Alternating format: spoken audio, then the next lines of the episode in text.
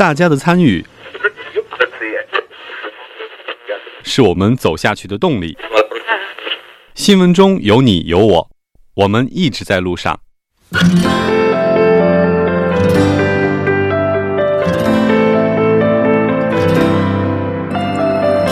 参与我们的节目，您可以通过手机短信的方式发送短信到井号幺零幺三，每条短信会收取五十韩元的通信费用，或者可以进入我们官方网站三 w 点 tbs 点 s o u r 点 kr 进行留言。我们期待大家的参与。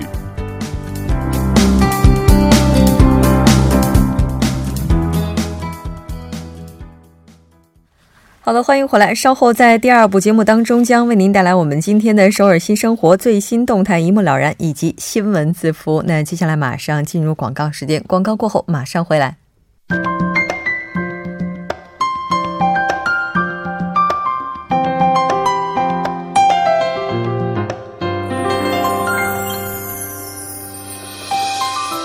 首尔新生活为您介绍首尔市面向在韩外国人推出的优惠政策、开办的教育讲座、举行的庆典。那接下来马上进入我们今天的首尔新生活。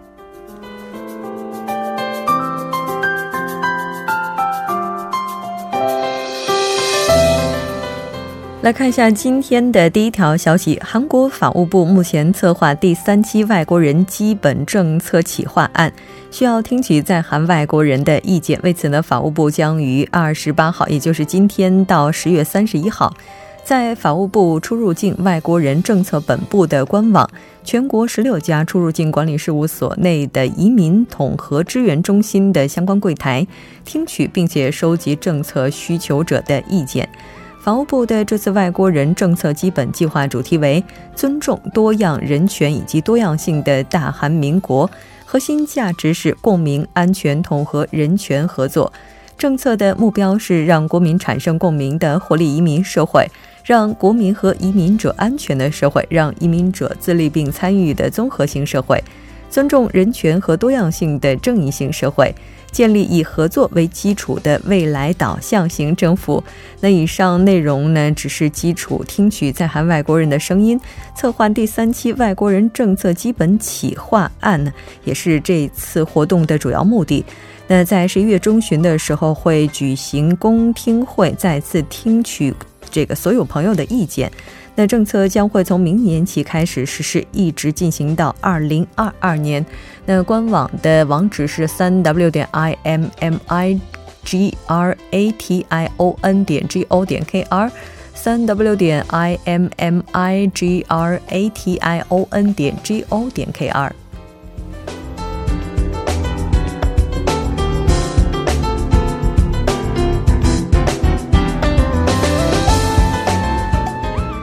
再来看一下今天的第二条消息：京畿道水源市灵通图书馆以外国人以及韩国人为对象，举办文化祭和韩国人的身份认同主题讲座。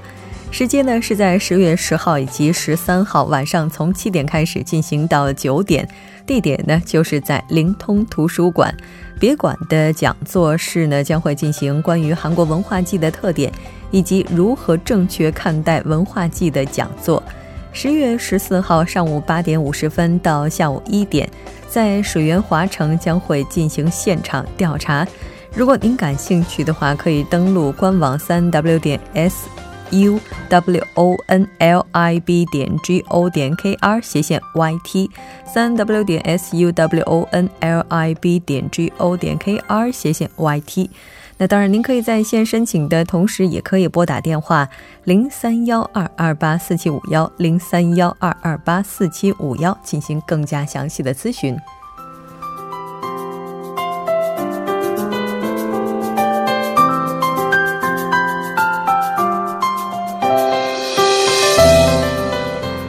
再来看一下今天的最后一条消息，由首尔国际中心提供的制作韩国传统印章的教育活动。将在十月十三号上午从十点开始进行到十二点。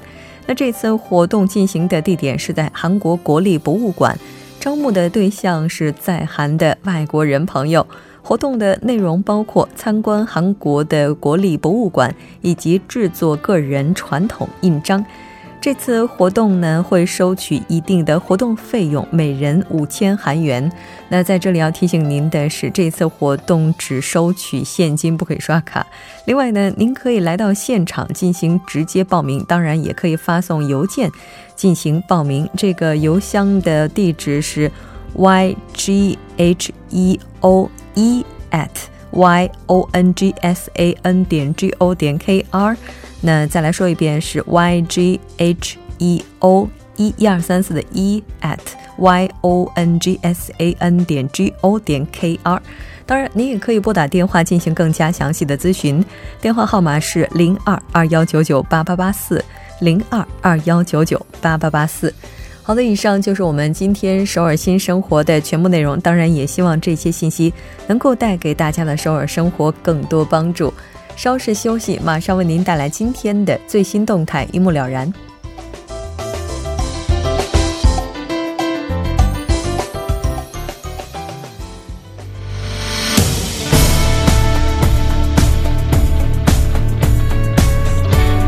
您现在收听的是《新闻在路上》。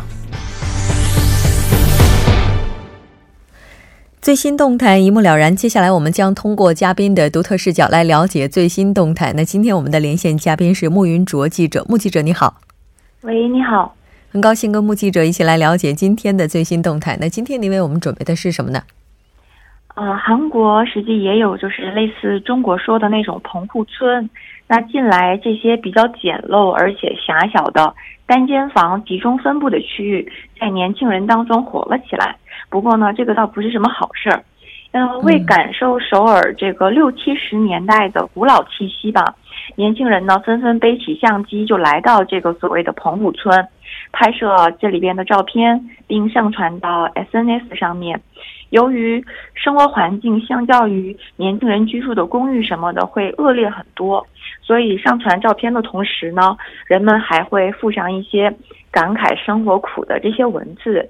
然而，目前这样的流行趋势却给生活在那里的居民带来了非常非常大的不便，因此这个问题也在网上引发了这个呃热议。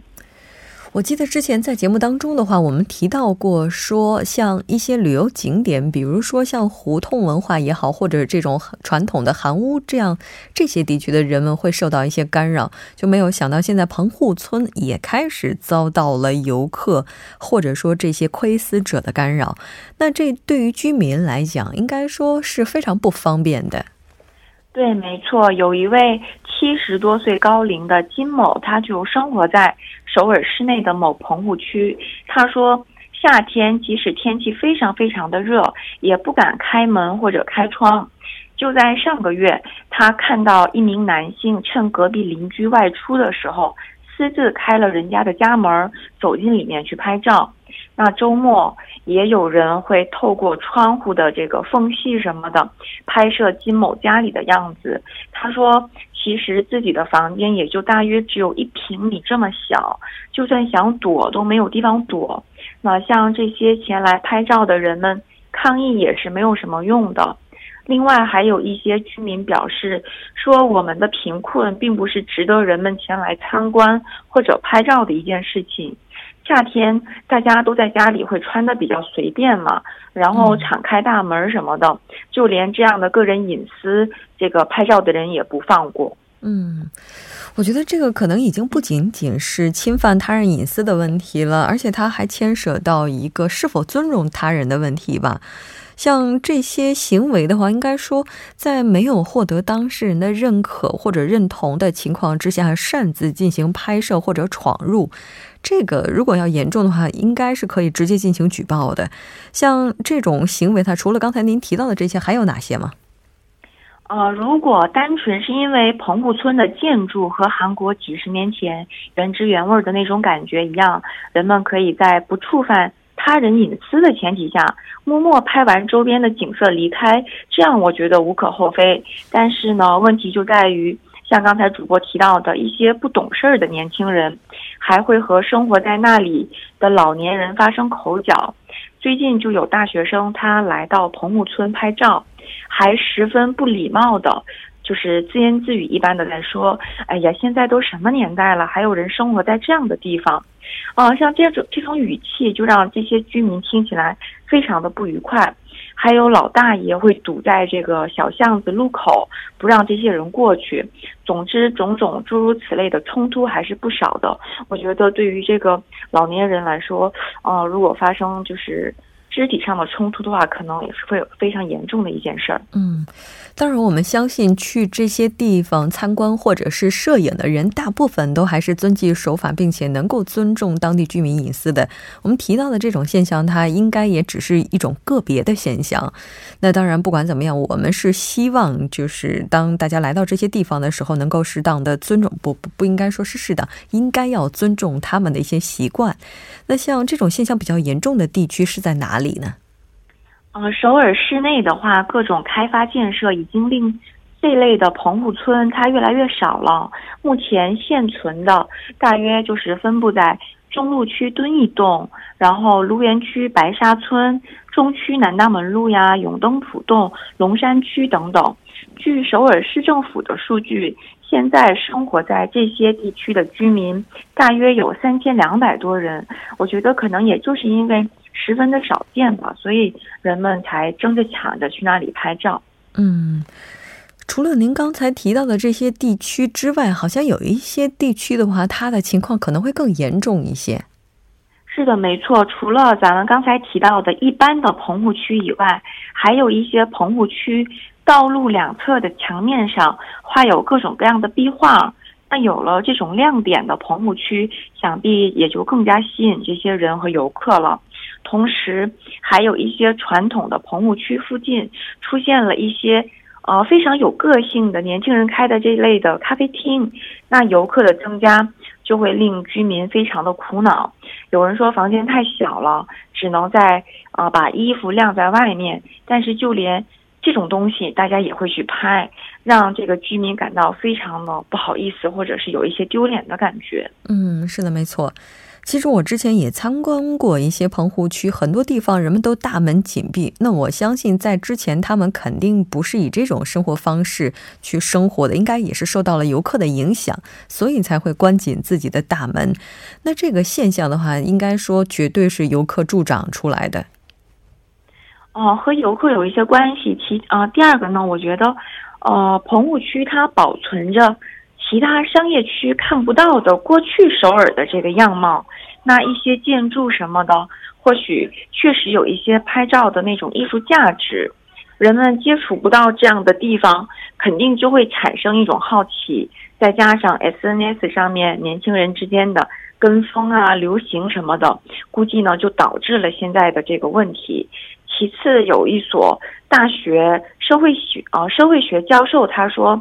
现在的年轻人实际很少能够接触到非常非常贫困的这类的人群，他们可能没有什么恶意，就是单纯的出于好奇，想去看看居民的生活到底是怎么样。但是呢，可能在这个过程当中，一些不当的言行和举止什么的，伤害到了这些居民。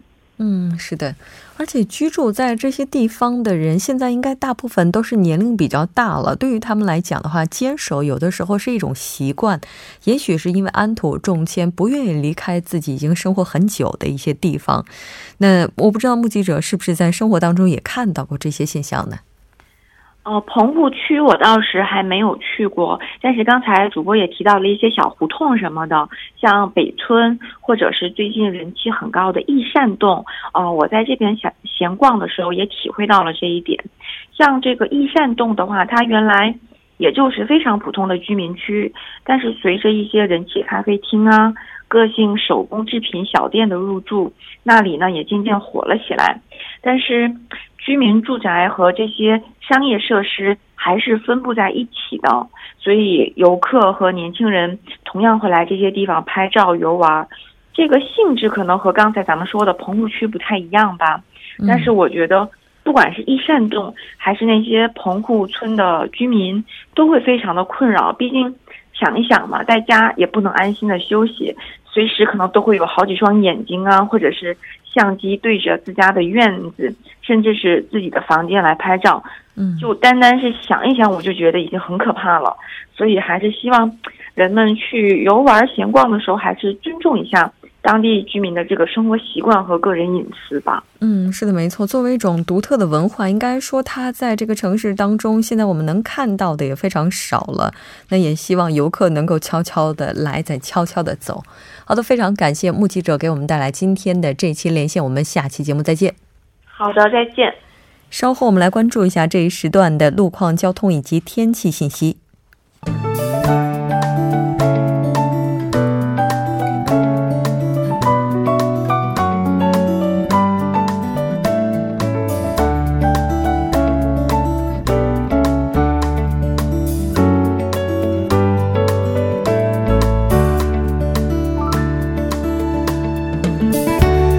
是晚间六点四十七分，这里依然是由影月为大家带来最新的首尔市交通及天气情况。那在这里呢，首先播报一则由首尔交通情报中心发布的一则通知：在中秋长假期间，从十月三日的周二到十月五日的周四呢，韩国的主要高速公路的收费站将对过往车辆百分百不收取任何的过路费。在这里呢，也提醒假期期间利用高速公路的车主们安全驾驶。好的，接下来继续关注两则交通管制的通告。那今明两天的晚十点到第二天的凌晨六点，在四平大道四平地下车道到丽水高架车道方向，丽水高架车道上呢是有保修的作业。那受影响呢，单方向两个车道中的一个车道将进行部分的临时管制。第二则是发生在东湖大桥自北向南区间的南侧附近亚欧亭高架的这个往返的双方向，那四个车道中的一到两个车道呢将进行这个部分的临时管制，该作业会一直持续到九月三十日，具体的时间段是从晚十点到翌日的凌晨六点。好的，接下来我们再度关注两则交通事故。那发生在江南循环路金川到水西凤川隧道四车道呢，目前是停驶一辆故障车辆。那该故障车辆呢，造成了这个后续的路段呢有较高的事故危险性，还望您参考相应路段，小心驾驶。第二则是发生在良才分岔口这个稍微没到一车道的地点呢，目前是停驶一辆故障的公交车，当然也有工作人员呢，目前正在将其往道路的这个道路边移动作业当中。受其余波影响呢，交通是从潭内内口给开始停滞不前，那一直到这个汉南分岔口，那从汉南分岔口之后的路段呢，又是因为车辆增加而交通停滞。好的，接下来我们再度关注一下今明两天的天气情况。今天晚间至明天凌晨晴，最低气温零上十一度；明天白天晴转多云，最高气温零上二十一度。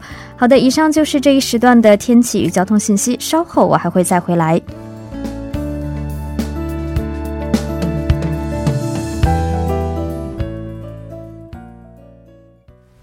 聚焦热门字符，解读新闻背后。接下来马上连线本台特邀记者全小星。小星你好。主持人好，各位听众朋友们好。那很高兴跟小庆一起来了解今天的新闻字符。今天您为我们带来的是什么呢？好的，那么今天我带来的新闻字符是“国家竞争力冰火两重天”。嗯，冰火两重天。那其实提到国家竞争力的话，我们应该说在很多文字当中都能够看到说要提升国家竞争力，但这个竞争力它究竟是怎样被定义的呢？好的，那么要说起国家竞争力，那么最先不得不提到的就是来自于以达沃斯会议而闻名的世界经济论坛发每年都会发布的全球竞争力的一个榜单。那么这个榜，那么像今年在五月二十六日，世界经济论坛发布了针对一百三十七个国家和地区竞争力排名的二零一七至二零一八版的报告。那么我们说到的国家竞国家竞争力，它事实上是国家创造。附加价值的一种能力，也就是说，国家借助经营原有资产，通过制度信用度和积极的整合关系，形成自由的经济社会模式来增加财富。它的重点是在于如何创造附加价值，以增加国家财富的一种能力。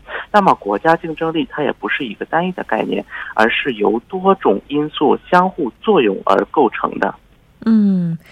那对于一个国家的竞争力来讲，也就是说附加价值来创造经济方面的这些价值，这可能是非常重要的一个部分。但是，决定一个国家竞争力的因素都有哪些呢？是的，那么有研究就认为，决定一个国家国家竞争力的因素涉及许多方面。那么这里既有经济方面的，又有政治方面的。而以上影响国家竞争力的因素，不仅客观地描述了各国竞争力的实际结果，更重要的是确立了决定和影响各国国家竞争力的一个基本要素。那么，像瑞士的洛桑国际管理学院在对国家竞争力的发展的统计数据。分析和发展理论研究的基础上，总结出了提升国家竞争力的十大金律。那么这十大金律，它包括像一些法治环境、经济结构等等一些政策的因素。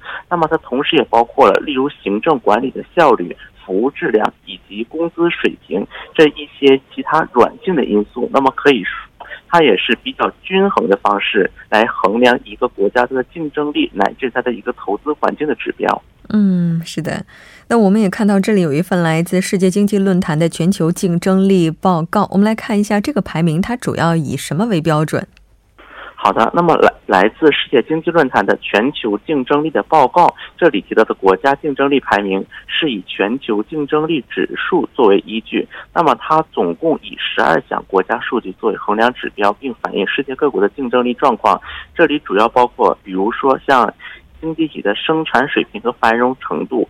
法律和行政架构、宏观经济环境和金融市场发展等等，那么它也是涵盖政治环境、经济环境、金融环境、投资环境、贸易环境等等多方面能够影响到一个国家经济的因素。嗯，那这次我们也看到中国的排名也是有所上升了。除此之外的话，很多国家这个排名虽然说有这个大体上是保持均衡，但是也有比较大的一些变动。我们来看一下排名情况。好的，那么事实上，我们在这份报告当中可以不难看出来，在以上的一个数据基础之上，提出了三个关注重点：一个是破坏金融系统的风险性，就是也就是国际金融机构的稳健程度；第二是人力资本对于经济竞争力的一个增长作用；第三是创新成果转化推动力的欠缺。那么，我们可以从这三个指标来看到。像今年的全球竞争力的指数排名当中，这三个因素可以说占据了非常大的作用。那么在排名里，瑞士连续九年获得全球最具竞争力经济体的一个称称号，美国和新加坡分别为第二、第三名，而荷兰、德国、中国香港、瑞典、英国、日本和芬兰分别。跻身榜单的前十。那么，在本次的一个全球竞争力排名当中，中国可以说是在前十名的前十位中的一个大赢家。那么，排名是上升了整整三位。那么，与此同时，前二十中的另一大赢家是以色列，排名上升了八位。嗯，而且除此之外，中国地区就是内陆地区的话，这个排名也是有所上升。我们来看一下这个上升的原因主要是什么。是的，那么根据报告显示，中国是在金砖五国当中排名最为靠前，比去年上升一位，名列名列第二十七位。那么在各项的指标当中，中国表现最突出的三项为市场规模、宏观经济环境和创新；而在商品市场效率、金融市场发展和技术发展成熟度的三个指标也获得了较大的进步。那么对此，世界经济论坛大中华区首席代表就认为，中国在技术开发和人才培养方面的热情和行动力是有目共睹的。不过，他也提出，中国的金融市场和商品市场的效率方面的进步，也反映出政府在推进职能改革、激发市场活力方面取得了重大成效。而中国还需持续提高其在技术就绪程度，加强基础设施建设，并坚持推进创新发展。嗯。这个中国地区的话，排名是上升了一位，中国香港呢是上升了三位，但是与此同时，韩国的排名似乎并不太理想。是的，那么今年韩国的排名是相较于中国低一个排位，是名列第二十八位，而韩国在零七年登上历史最高第十一位之后，此后的排名是逐渐下滑，而今年是自零零年以后，韩国获得了最差的成绩。嗯，那这次韩国排名下滑的原因主要是什么呢？好的，那么根据有关的榜单显示，下降韩国的国家竞争力的最主要的因素是来自于劳动部门，比如说劳动市场的效率，韩国排名全球第七十三名，而在特别是在劳资合作以及解雇费用等等的方面，甚至排在了第一百名以下，是世界比较垫底的一个情况。那么对此，世界经济论坛就表示，韩国在发达国家当中非常罕见的，在过去的十年排名在不断的下降，而且在评价项目当中也有不均衡的一个因素。那么对此，国际经济论坛也认为，是世界经济论坛认为，劳动市场的低效率性成为了降低韩国国家竞争力的一个重要因素。嗯，是的，看来目前的话，韩国有关部门应该要着力改改善人力市场方面的问题了。好的，非常感谢小新给我们带来今天的这期连线，我们下期节目再见。再见。那到这里，我们今天的第二部节目就是这些了。稍后整点过后，为您带来今天的第三部以及第四部节目。